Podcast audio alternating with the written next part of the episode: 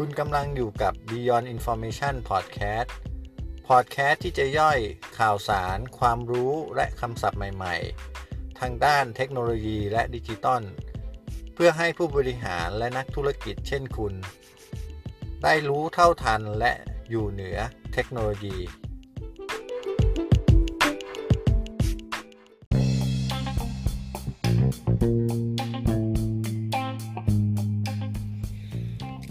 ก็ episode นี้นะครับ ต่อเนื่อง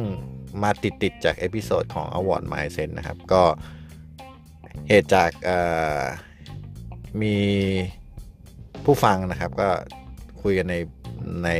Messenger นะครับ ว่าเออเขาเข้าใจในสิ่งที่พยายามบอกนะครับ ก็คือ Outward Mindset คืออะไรนะครับ ก็คือเข้าใจง่ายกว่าที่ได้อ่านจากบทความนะครับ แต่เขา รู้สึกว่ามันไม่สุดนะครับ แล้วก็อยากให้เราออยากให้ทางผมขยายความหรือว่าออมองมองในมุมที่มันมัน balance นะครับ ระหว่างการมองโลกในแง่ดีกับความเป็นจริงที่เราจะได้รับนะครับ ทีนี้ก็ต้องบอกว่านะครับแม่ไม่ใช่เฉพาะเรื่องของ outward mindset นะครับ แต่ว่าจริง ๆ แล้วเนี่ยใน mindset อื่น ๆ เนี่ยมันก็จะต้องมีการ balance ของมันนะครับ แต่ที่ ทีนี้ที่อยากจะชี้แจงเล็กน้อยนะครับ เพราะว่าโดยธีมของพอดแคสต์นี้นะครับ ก็จะพูดถึงเทคโนโลยีนะครับ แล้วก็คำศัพท์ทางด้านด้านเทคโนโลยีแล้วก็ดิจิตอลนะครับ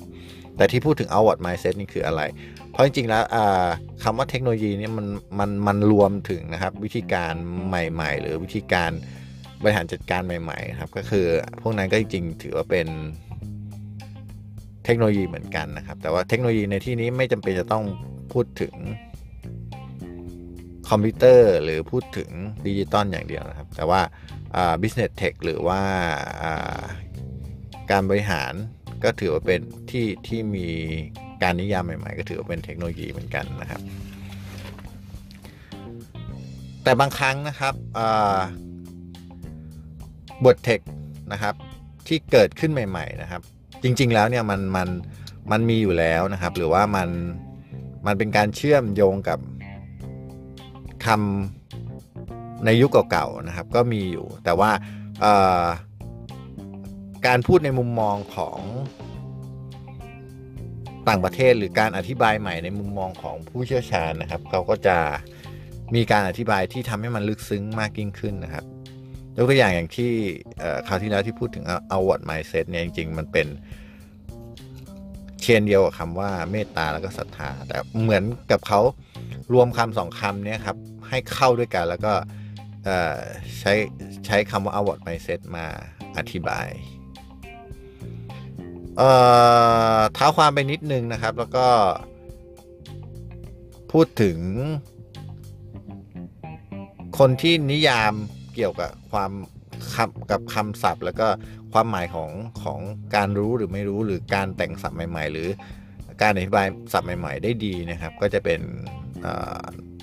จอร์ดออเวลนะครับ ในหนังสือ 1984 นะก็จะมีกระทรวงกระทรวงหนึ่งครับที่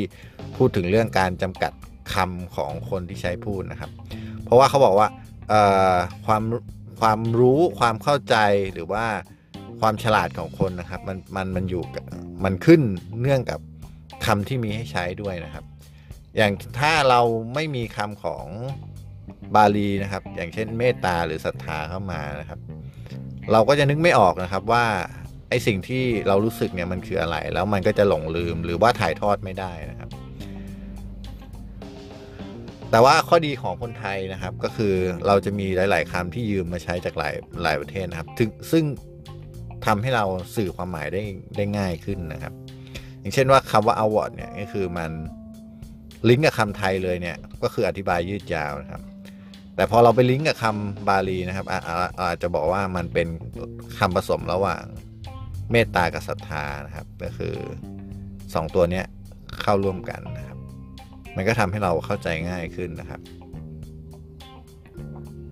ทีนี้กลับมานะครับ ในคำว่า outward mindset เนี่ย ที่ผมใช้ชื่อ EP ว่าเป็นเมตตาวิธีนะครับ ทีนี้มันถ้ามองมองอย่างเอาวัดไมเซ็ตไปเสียทุกอย่างเนี่ยนะครับ บางทีก็จะทำให้องค์กรเนี่ยประสบปัญหาได้ เพราะว่าเรามีเมตตาและก็ปรารถนาดีไปในทุกส่วนเลย แต่ว่าคนที่เขาได้รับเนี่ยเขาไม่ได้รู้สึกอย่างนั้น หรือว่าเขามี inward mindset นะครับ มากไปจนจนเขาไม่ได้ อะไรกับเราเนี่ยครับผมก็อย่างที่แจ้งครับถ้าเราคิดแบบนั้นเมื่อไหร่เนี่ยแสดงว่าความ outward mindset ของเราเนี่ยน้อยลง เพราะว่าเราไม่ได้ศรัทธาในความเป็นมนุษย์ของเขา แล้วก็ไม่ได้เชื่อว่าคนก็จะมี outward mindset เป็นพื้นฐานได้เหมือนกันนะครับ แต่ผมวนไปถึงคำว่าศรัทธานะครับ ก็จริงๆใน แตะในบาลีนิดๆนะครับ หรือว่าในธรรมะหน่อยๆเนี่ยเขาก็จะมีเรื่องของความ balance อยู่ในในสิ่งนั้นๆนะครับเขาจะบอกว่าจริง ๆ แล้วตัวคำว่าศรัทธาเนี่ยครับ ความ balance ของมันก็คือปัญญานะครับ หรือว่าพละทั้ง5เนี่ยครับเขาจะเอาปัญญาแล้วก็ศรัทธาเนี่ยอยู่ในระดับเดียวกันก็คือเมื่อไหร่ที่คุณมีศรัทธาเนี่ยคุณต้องมีปัญญาด้วย ถ้ามองในมุมของผู้น้อยมองผู้ใหญ่นะครับ เวลาคุณศรัทธาอะไรสักอย่างนะครับ ก็คือไม่ได้หลับหูหลับตาครับ แต่ต้องมีปัญญาไปประกบนะครับ ก็คือมีความตรึกตรองนะครับ ก็เช่นกันนะครับ การมองเป็น outward mindset เนี่ยครับ จะให้ครบรูปนะครับเวลาเรามองอย่างศรัทธาในความเป็นมนุษย์แล้วนะครับ แล้วก็เมตตาต่อความเป็นมนุษย์แล้วนะครับ เรายังต้องมีปัญญากำกับนะครับ ถ้าเราไม่มีปัญญากำกับ ก็อาจจะทำให้เราเป็นคนที่เสียเปรียบคนได้ง่ายนะครับ หรือทำให้องค์กรเรารับแต่คนไม่ดีหรือว่าเอาคนดีไปอยู่กับคนไม่ดีได้ง่ายครับผมถ้าพูดให้ง่ายขึ้นก็คือเอาวัดไมเซ็ตนะครับ วนกลับไปที่คำเดิมเมื่อสักครู่นี้ก็คือต้องมีศรัทธาเป็นตัวตั้งนะครับ แล้วก็มองอย่างศรัทธาในความเป็นคน แล้วก็มองคนที่เราศรัทธาเนี่ยอย่างมีเมตตานะครับ แต่ทั้งนี้ทั้งนั้นจะต้องมีปัญญามากำกับนะครับ อันนี้ก็น่าจะครบลูกแล้วก็ใช้อธิบายคำว่า outward mindset ได้ดีนะครับ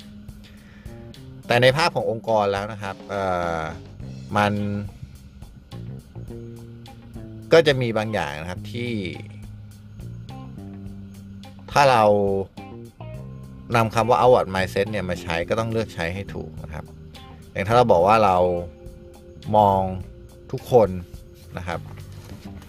อย่างศรัทธาในความเป็นคนนะครับ แล้วก็เชื่อไปซะทุกอย่างนะครับ แต่ว่าโดยจริง ๆ แล้วเนี่ยปัญญาทั้งของเราและของเขานะครับ ก็จะมีระดับหรือลำดับที่อาจจะเชื่อมโยงกันไม่ติดนะครับ ถ้าพูดถึงตรงนี้ก็จะไปแตะหน่อยถึงถึงการออกแกไนองค์กรนะครับที่ ทำไมเราบางบางครั้งเนี่ยเรามองว่าเออเดี๋ยวองค์กรสมัยนี้จะให้แฟลตแต่บางทีเอ๊ะทำไมแฟลตแล้วมันทำใช้กับองค์กรเราไม่ได้นะครับ สิ่งที่มันเกิดขึ้นตรงนี้นะครับ มันเกิดจากความเหลื่อมล้ำนะครับของความรู้หรือปัญญาในในองค์กรนะครับมาแตะตรงนี้หน่อยๆนะครับ เพราะว่าเราเราเราพูดถึง อวอร์ดแล้วนะครับ ถ้าไม่แตะตรงนี้เนี่ย มันจะทำให้เอาไปอัดแอปใช้ได้ไม่สุดนะครับ แล้วก็ถ้าเอาไปอัดแอปใช้แล้ว โดยที่ไม่รู้เรื่องความเหลื่อมล้ำนะครับ ก็จะทำให้บางทีเนี่ยเรามองเราก็จะ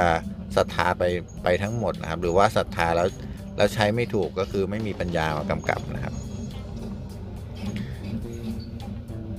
ทีนี้อ่า ถ้ามาพูดถึงตรงนี้ถ้าให้ฟังให้ง่ายนะครับ ในปัจจุบันนี้ก็จะมักมีคนบอกว่าเฮ้ยองค์กรมันต้องแฟลตนะครับ โดยเฉพาะสตาร์ทอัพเนี่ยควรมีแค่คนทำงานกับ คนตัดสินใจไปเลยนะครับ แล้วก็มองว่าระดับผู้จัดการหรือว่าระดับของอผู้อำนวยการบางทีอาจจะไม่จำเป็นนะครับ แล้วก็พยายามลดชั้นไปนะครับ อย่างที่เราฟังหรืออ่านหนังสือ หลาย ๆ ครั้งนะครับ ก็ผู้บริหารระดับสูงสุดเนี่ยจะพยายามมาคุกคีกับผู้บริหารน้อยลงนะครับ แล้วก็จะดิวตรงกับคนปฏิบัติงานหรือคนปฏิบัติงานระดับล่างสุดนะครับ ตรงนี้นะครับสิ่งที่มันจะทำได้หรือทำไม่ได้นะครับการตัดสินใจเนี่ยอยู่ตรงที่ว่าความเหลื่อมล้ำนะครับ เราต้องพิจารณาให้ดีอย่างเช่น ถ้าอ่าผู้บริหารระดับสูงสุดนะครับก็คือ ไม่สามารถ connect ถึงคนปฏิบัติงานได้ ซึ่งคนปฏิบัติงานระดับ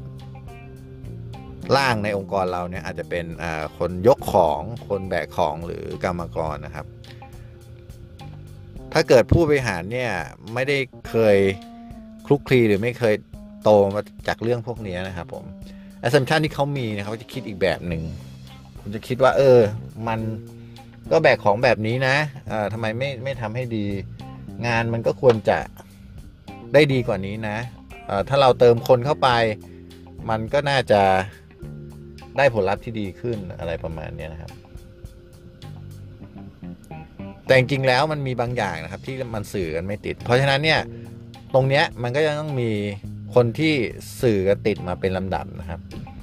ยกตัวอย่างเช่น หัวหน้าคนงานนะครับ ก็อาจจะต้องมีมาแต่หัวหน้าคนงานเนี่ยเขาจะสื่อ กับลูกน้องเขาได้ก็คือหมายความว่าเขาเองก็อาจจะเคยผ่านงานยกของ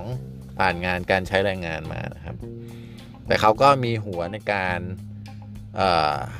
จัดการหน่อยๆ ก็คือยกของยังไงให้ยกได้มากขึ้นหรือว่ายกยังไงให้เป็นระเบียบมากขึ้นนะครับ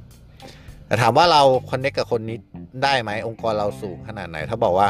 เราทำงานระดับโลกเลยนะครับผมแล้วก็ แล้วเราไม่มีเวลาเราต้องไปบริหารงานระดับโลกก็คืออย่างเช่นถ้าบอกว่า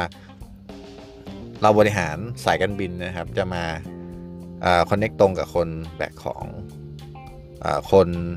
ใช้แรงงาน อันนี้ก็จะมันคอนเนคกันไม่ติดนะครับ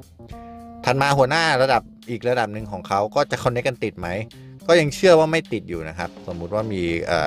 หัวหน้าของคนงานแบกของเนี่ยก็อาจจะยังไม่ติดอยู่นะครับ ถัดมาสูงกว่านั้นสมมุติว่ามี ผู้จัดการนะครับในส่วนของโลจิสติกนะครับ ก็คือดูทั้งงานที่ยกของแล้วก็ดูทั้งรถเรื่องของรถนะครับ ถามว่าถ้าเรา connect ติดนะครับ ก็คือองค์กรเราก็อาจจะมีแค่นะครับสี่ระดับก็คือมีมีเรา มีผู้จัดการ นะครับที่ดูโลจิสติก แล้วก็มีหัวหน้างานที่ดูคนงานยกของแล้วก็ตัวตัวคนยกของ เวลาเรา connect เนี่ยเราก็ connect กับผู้จัดการ ตัวผู้จัดการเองเขาก็จะ connect กับหัวหน้างานได้นะครับ เพราะเขาอาจจะเคยผ่านงานประมาณนี้มานะครับ แต่ถ้าสมมุติว่ามันสูงกว่านั้นนะครับ เราไม่เคยแตะงานแบบนี้เลยผู้บริหารระดับสูงเนี่ยเป็น นักเรียนนอกหมดหรือว่าออยู่ในสังคมชั้นสูงหมดนะครับ ก็คือนึกไม่ออกเลยว่างานจัดการโลจิสติกเนี่ยมันเป็นแบบไหนนะครับ ก็อาจจะต้องมีขึ้นมาอีกชั้นเป็น VP นะครับ อาจจะบอกว่าดูทั้งงานโลจิสติกแล้วก็ก็คือดูทั้งทั้งหมดของโลจิสติกก็คืออาจจะดูทั้งเรื่องการขนส่งเรื่องอ่าโลจิสติกทางบกโลจิสติกทางอากาศนะครับ แล้วก็ คนนี้เป็น VP แล้วก็ Connect กับกับผู้บริหารระดับสูง หรือว่าาสูงสุดขององค์กรนะครับ อันนี้ครับก็คือตัวตัดสินใจว่าองค์กรเราควรจะแฟดหรือไม่แฟดนะครับ ถ้าเกิดว่าเรา Connect กับ คนทำงานชั้นล่างสุดไม่ได้นะครับ อาจจะด้วย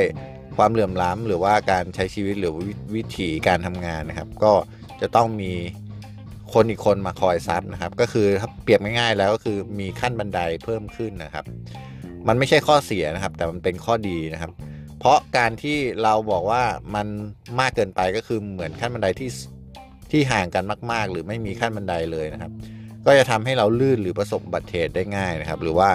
สิ่งที่เกิดขึ้นมันลอสนะครับหลังจากเรามีพวกนี้แล้วนะครับ เราก็ต้องมี outward mindset ให้ผู้จัดการหรือว่า ผู้อำนวยการหรือว่าหัวหน้างานในแต่ละระดับนะครับ แล้วก็ต้อง เรื่องความศรัทธาหรือไว้ในเชื่อใจก็ต้องมีเกิดขึ้นนะครับ เพราะถ้าเราไม่ไม่เชื่อในระระดับต่างๆนะครับ ก็จะเหมือนเราพยายามก้าวข้ามบันไดทีละสองขั้นนะครับ ก็คือบางทีอาจจะทำได้นะครับ แต่ว่าทำบ่อยๆมันจะเมื่อยแล้วก็ไม่สะดวกนะครับผม แล้วก็ไม่ใช่วิธีปกติที่ควรทำถ้าทำแบบนั้นเนี่ยนะครับก็คือ การทำงานเป็นทีมนะครับ ก็จะเสียไปนะครับคนที่ทำงานเนี่ยอาจจะเห็นว่าโอเคถ้าคอนเน็กกับหัวหน้างานเขาเขาก็ไม่ได้ผลประโยชน์อะไรเยอะนะครับ สู้คอนเน็กกับเราก็จะได้หน้าด้วยนะครับ แล้วก็คิดว่าโอเคเขาจะได้วันหนึ่งจะได้แซงหน้าหัวหน้างานเขาอะไรประมาณนี้นะครับ แต่ว่าในการทำงานเป็นทีมก็จะเสียไป หัวหน้าเขาสั่งอะไรเขาก็จะไม่ทำหรือว่าถ้าสั่งแล้วไม่ได้มี value เขาจะไม่ทำเนี่ยครับผมตัว องค์กรโดยรวมก็จะเสียไปนะครับ ก็คืออันเนี้ยอ่ากลับมาที่ award ใหม่นะครับ ก็คือว่านอกจากเราจะใช้เรื่องศรัทธาแล้วก็เมตตาในการมองนะครับเราก็ต้องมีปัญญากำกับว่าไอ้ศรัทธาแล้วก็เมตตาที่เราใช้เนี่ยมันจะใช้แบบไหน หรือควรใช้ยังไงใช้กับคนประมาณแบบไหน แล้วก็ปัญญาของเรา กับ